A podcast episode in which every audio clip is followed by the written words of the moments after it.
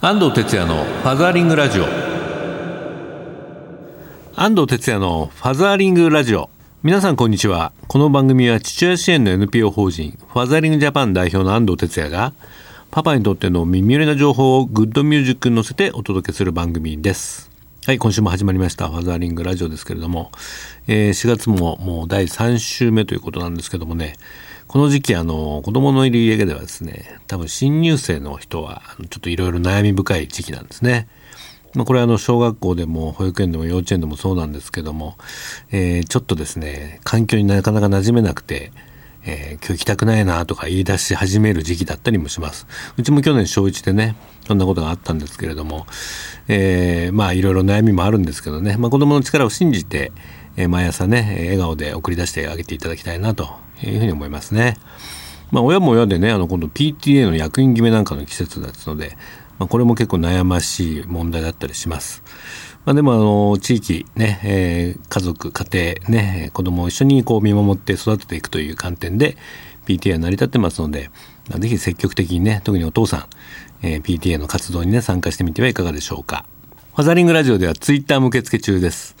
ご利用の方は、ハッシュタグ、シャープ84に FM をつけてつぶやいてください。それではファザーリングラジオ、今週もよろしくです。この番組は、少子化問題の解決を目指す、一般財団法人、ワンモアベイビー応援団の提供でお送りいたします。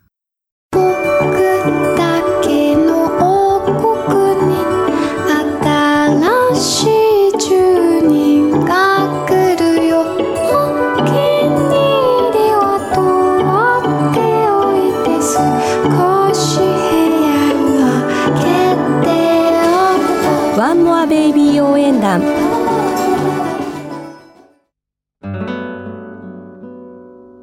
ファザーリングラジオ FM 西東京からお届けしています。ここからはインフォメーションのコーナーです。子育てに関するニュースなどパパたちに必要な最新トピックスなどを紹介します。えー、今日はイベント情報なんですけども、えー、今日18日と明日19日、代々木公園で日本最大の市民イベントアースデー東京2015が開催されます。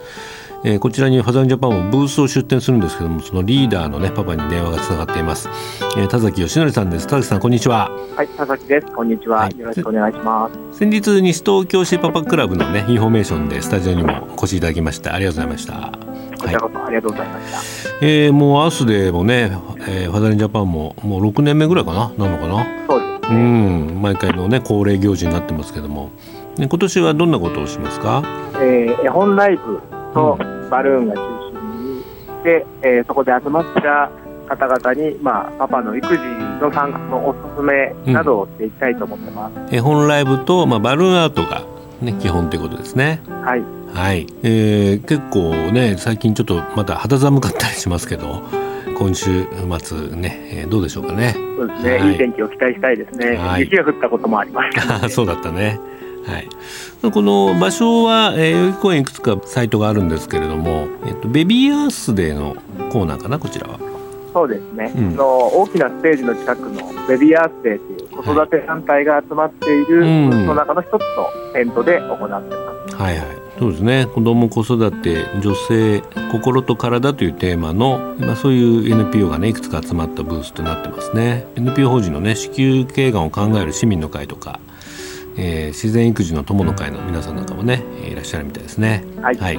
今度も、えー、このベビーアースでのステージもあるみたいですけどもこちらでも何かやるんですか、ね、はい。あのベビーアースでのステージの運営も任されてまして、うん、そこで、まあ、ギターと絵本を使ったライブですとか、うん、まあ、あと他の団体になるんですけどママたちのベリーダンスとかベリーダンスはいあとは去年はダウン症の子どもたちによるダンスショーなんかもありました、うん、ああそうですか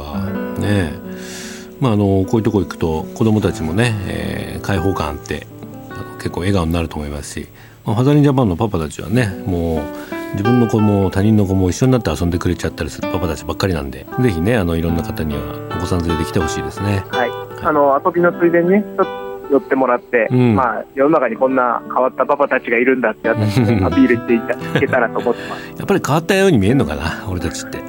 まだまだ変わってる感じがするかもしれないですね。でもそれが当たり前になっていくといいと思って。そうですね。はいまあ、あの絵本のね、まあ、このラジオでもよく絵本を紹介するんですけどもお父さんが読むとこんな感じなんだとかねそういうこう実体験してほしいなと思いますよね。はい。うん。あと田崎さんというのはもうバルーンの名手ですけどもなんかこと今年は新作でも披露するんですか、はい、新作、うん、んちょっとまだ考えてなかったんですけどそうですか この日のお楽しみということで、はい、私かぶり物をよくやって目立とうとするので、はい、かぶり物ね頭に冠みたいにいろんな形のやつ載せてますよね。あれ子供喜ぶからね。うでうん、でもそれは子供たちにねただあげるんじゃなくてそのお父さんに僕らはねそのやり方を教えたりするっていうのが特色ですよね。そうですね、うん、まあ誰でもできるっていうことであんまりありがたみが少なく アピールして、はい、うん、パパが作れると楽しいよっていうこともね伝えていきたいなと思ってます。そうだね、うんまああの新学期始まってねちょっと子供たちも疲れてたりするんだけどもちょっとあの天気、まあ、良ければね思い切って子供連れでね出ても出ていけばお父さんもその子供の笑顔に癒されるんじゃないかなと思いますけどね。はい、えというわけで、えー、今日4月18日と明日19日、えー、東京の代々木公園で、えー、アースデー東京2015が開催されます。えー、ファザーリングジャパンもねブースを2日間構えていろいろなプログラム、まあ、絵本ライブとバルーンアートが中心ですけども行いたいと思ってます。僕も多分ね19日はちょっと寄れるかなって感じなんで、はい、あの行ったら、ね、仲間に入れてください。はい、ギターを持ってきてください。はい。はい、というわけで今日は、えー、ファザーリングジャパン会員の田崎義則さんにアースで2015について伺いました。どうもありがとうございました。はいありがとうございました。皆さんのお越しお待ちしてます、はいファザーリングラジオ FM 西東京からお届けしています。ここからはソーシャルカフェのコーナー。日本には社会的な課題がいろいろありますがそれを何とかしたい。社会を変えたいという思いを持ってソーシャルな活動を実践する方をゲストにお呼びするコーナーです。え今日のゲストは、えー、女子高生サポートセンターコラボ代表理事の二藤夢乃さんです二藤さんこんにちははいこんにちはよろしくお願いします初めましてはい初めまして、はい、お会いできました僕もあの講演活動してるんですけど、はい、講演先でよくあの二藤さんのポスターとか私もあのよくそうですかはい見てました、なんで共同参画センターとかね、はい、そういうとこ多いですよねもう年間どれぐらい本やってるんですかそうですねでも多い時だと月15本とかあったりするんで、うん、そうですか、はい、まあ本も出されてね、いえいえすごいこう人気なんじゃないですかね。でもなんかやっぱり直接こうやってあのお伝えする機会は大事にね、うん、していきたいなと思ってます。そうですか。はい、はい。まあ、そのあの女子高生サポートセンターコラボってい。うね、はい、どんな活動をされてるんですか、えっとまあ、孤立したりとか、うん、まあ、困ってる女の子たちのあの相談に乗ってます、うん、一応女子高生サポートって言ってるんですけど、うん、中には小学生とか中学生、えっと、20, 20歳で半の女の子たちからもあの相談を受けていて、で相談内容は本当いろいろなんですけど、まあ、多いのはやっぱり家庭で虐待を受けたりとか、まあ、ネグレクトだったり、まあ、家に居場所がない、え学校でもうまくいかないとか。でそういう理由を背景に、えー、売春してたりとか、うん、性暴力の被害に遭った女の子っていうのが本当85%くらいがそういう女の子たちになってます。そうですか。これまで何百人ぐらいそうですね。去年は1年間で84人の女の子から相談があって、えー、で結構その子たちがそれぞれが抱えてる問題っていうのが、うん、その1回相談に乗ってどうにかなるみたいなね、うん、簡単なものではないので、うん、まあ、その入り口をいろいろ作ってつながったこと、まあ、長く関わってその伴走して一緒に考えていきたいなっていうふうに、思っていてなので相談に乗るだけじゃなくてあの一緒にご飯を食べる会みたいなのをよくやっていて、うん、と本当に生活が困窮してる子に対しての食事提供の支援とかもやったりしています。そうですか。何名ぐらいで今やってる今スタッフは、えー、と5人でやってます。はい。女性なんですあ一人は男副代表は男性ではい。そうなんですよ。ねあの JK ビジネスとかねちょっとキーワードになりましたけれども。そうですね。やっぱりあの私もあの昔高校時代はいろいろあって、家にいられなくてあの渋夜の街に出たりしてたんですけど、まあ、そういう、え家に孤立したりとか困ってる女の子たちに声をかけるのが街で、え手を差し伸べる大人より先に、その回春おじさんだったりとか、まあ、危険なその仕事に紹介する仲介者の人たちしか声をかけてこないっていう現状があってで、まあ、そこをあのもっと手を差し伸べる大人たちとして、あのどれだけ積極的に関わっていけるかっていうことをやっていきたいなと思ってます。ねまあ、僕もタイガーマスキンっていうね、はい、今社会的養護の NPO やってるんですけども、うん、子供からしてねちょっとこう頼れる大人になろうよっていうかただこう寄付とかしてもらうんじゃなく、うん、だけでなくねなんかこう理解してくれるとか話聞いてくれる大人に自分もなりたいなと思いますね。うん、そうですね。なんかあの飛行とか、例えば売春家でなんか言うと、うん、そのその行動にやっぱり注目してよくないって言って、ただ叱りつけるみたいな大人は結構多いんですけど、まあ、非行は私は、ね、子どもたちの SOS だと本当に思うことがもう多くてその背景に目を向けてケアにつないだりなんかその寄り添ってくれるような大人が増えてほしいなっていうことはあの日々思ってます。そうですね。まあ、あのご自身もいろいろあったという聞きますけど。そうですね。あの高校時代はあのすごい家が荒れていて、うん、まあ、あの父が単身赴任を中学3年生の時にすることになって、うん、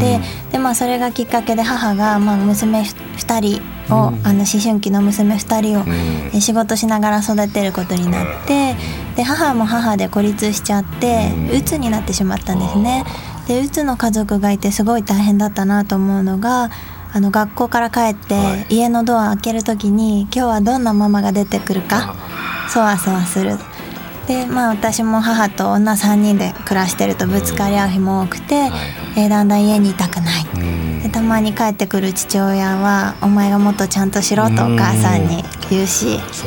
でお母さんもあなたがもっと子育てに参加してよなんか言ってるのもすごいね聞聞こえてきて、はいはい、あ自分のせいで両親が喧嘩しちゃってるごめんねっていう気持ちはあるけど素直にはなれなくて、うん、でだんだんそれがまあ両親の離婚騒動に発展して、はい、まあ、結局別れたんですけど今私はどっちともうまくあの仲良くやってますが、うん、でもその時にやっぱりあの17歳くらいで親権を選ばなきゃいけないとか。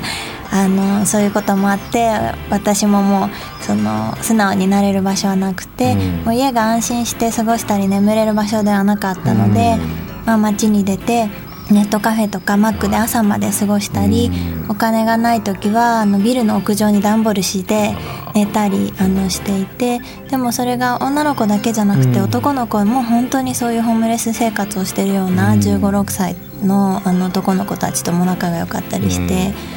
なんであの川崎のこの前の事件なんか見ても、はい、あ本当にすごいあの重なる部分があるなって思うことが多くて。そうですか、まあ、僕も今17歳の娘がいたりとかね 15歳の息子もいるんでねなんか今の話聞くとね、まあ、やっぱり父親の存在大事だなと思いますね。本当そうですね、うん、なんかその帰りたい家っていうかその子にとってホームになれるような家庭を作ってほしいなってあのすごくお父さんたちに思うんですけどね。ねまあ、そもそもまあホームだから、家庭はそうでなきゃいけないけど、そうなんですよ。まあね、美穂さんともやっぱ単身赴任でいなくなっちゃったりとかね、日本の場合はちょっと得意なケースも多いので、でもそこでまあファザージャパンなんかではちゃんとね、あの家族の幸せを第一に考えるお父さんでいようよと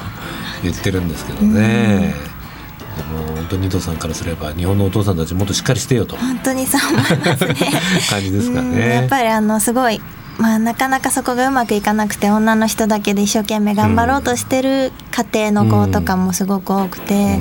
あのだから母子家庭のことで会うことも多いですしあと父親が虐待をする家庭とか。まあ、特に私は売春してる子なんかと関わってるとかなり多いのが家で性虐待を父親から受けてると。でそういう家でお父さんにやられるより街に出て知らない人のとこ泊まって、ね、その人とやった方がマシだっていうような感じであのやってる14歳とか15歳の子と本当全国でつながっててでも実際そういう子どもたちがいた時に、まあ、特に家庭の中でのことってその SOS を出しにくいんですよね。ね、それを言ったら家族が崩壊しちゃうかもって思ったりでも実際にそれが、えー、児童相談所とか警察につながったとしても基本的にそういう機関っていうのは子ども自身がえー、大人が分かるように整然と被害を訴えられないと動いてくれないみたいなところがあって、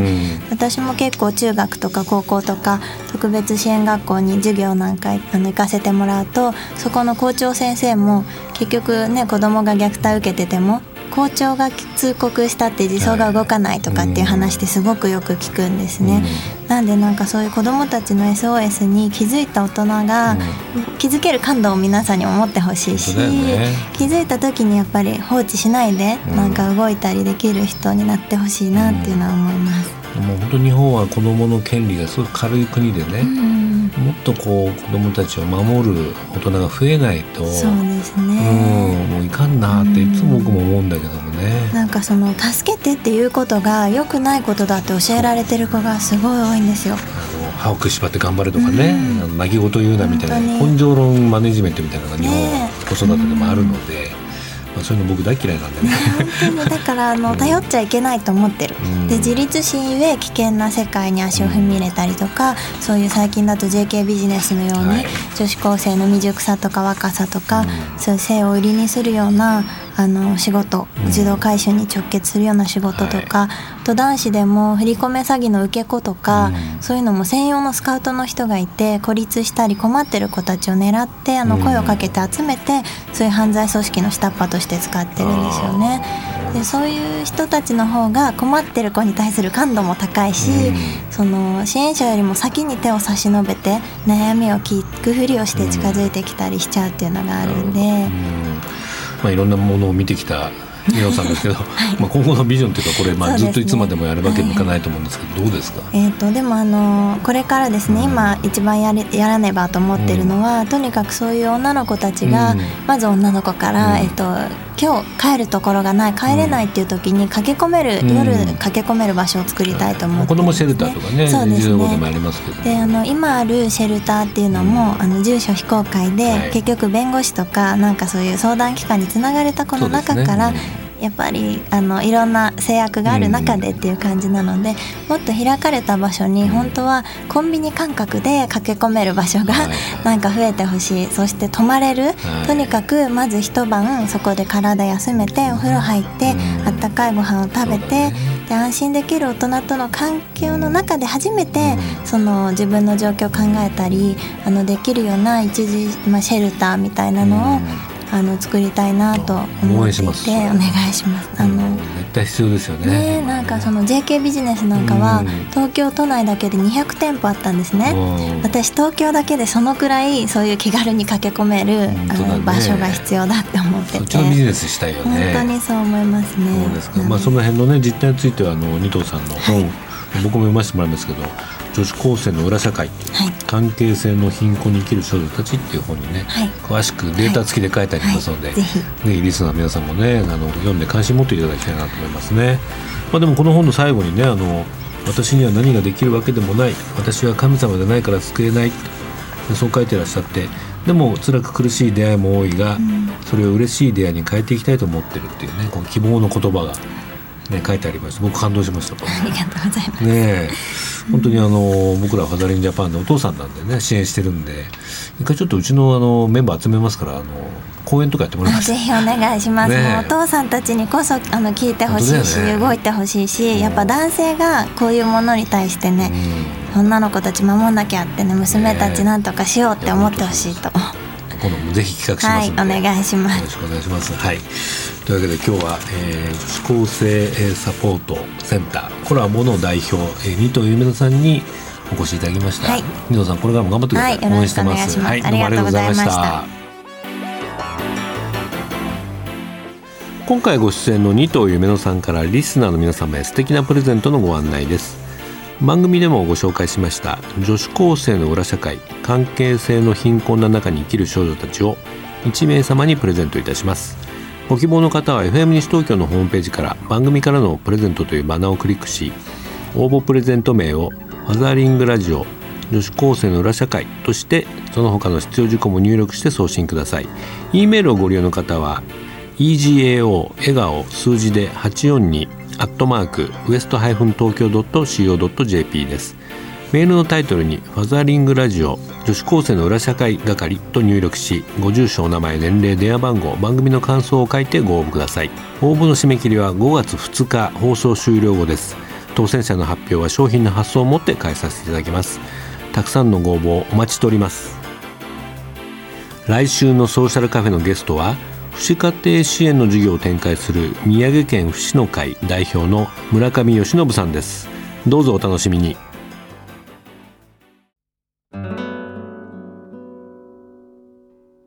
絵本コーナーパパ読んでです。このコーナーで週末パパが子供と読みたいおすすめの絵本をご紹介します、えー、今週の一冊はこちらですね、えー、クレリア枝の上で起きた出来事という絵本です。ちょっと読んでみましょうね。クレリアは一日中くねくねくねくね歩き回ってくたびれました。お日様が沈まないうちにどこか寝るところを探さなくちゃ。しばらく行くと大きな木を見つけました。クレリアにぴったりの長い枝が横にまっすぐ伸びています。ああいい気持ち。クレリアは疲れた体をうんと伸ばしました。そしてうっとり目を閉じると誰かの声がしました。ここ気持ちよさそうだね。僕にも休ませてくれない？うっすらと目を開けるとスルスルと雲が降りてきました。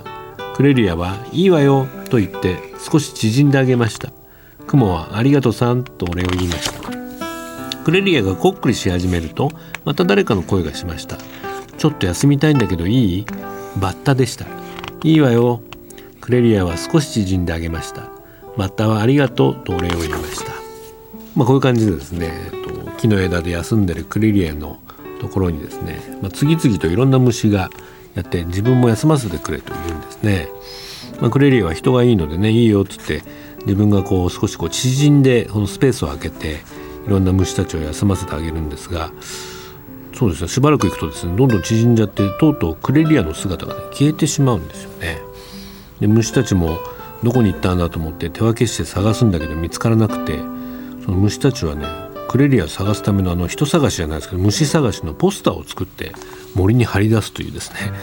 なんかこうちょっと滑稽な話なんですけれどもいろいろこう考えさせる部分もあるんですね。えー、本ナビにもこんなレビューが来てました。えー、香織先生さん、えー、30代沖縄県のママですね。女の子8歳男の子の5歳のママです、えー、幼稚園などで読み聞かせをすると子どもたちは必ず「クレリアどこ行ったのかな？小さくなって木の陰に隠れてるんだよ」といろんな意見が飛び交います。私は小さくなって眠っててみんなが探してることにも気がつかないんじゃないかなと思いますが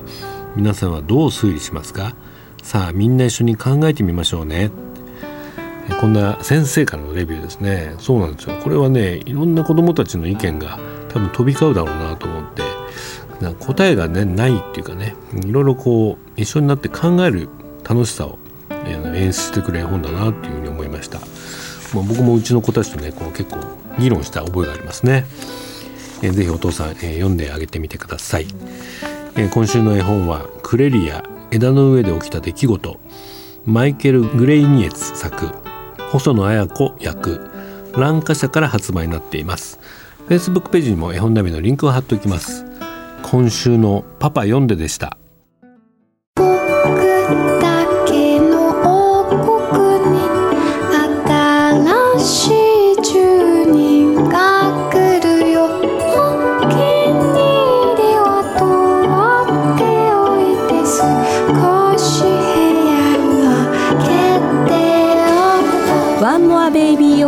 フ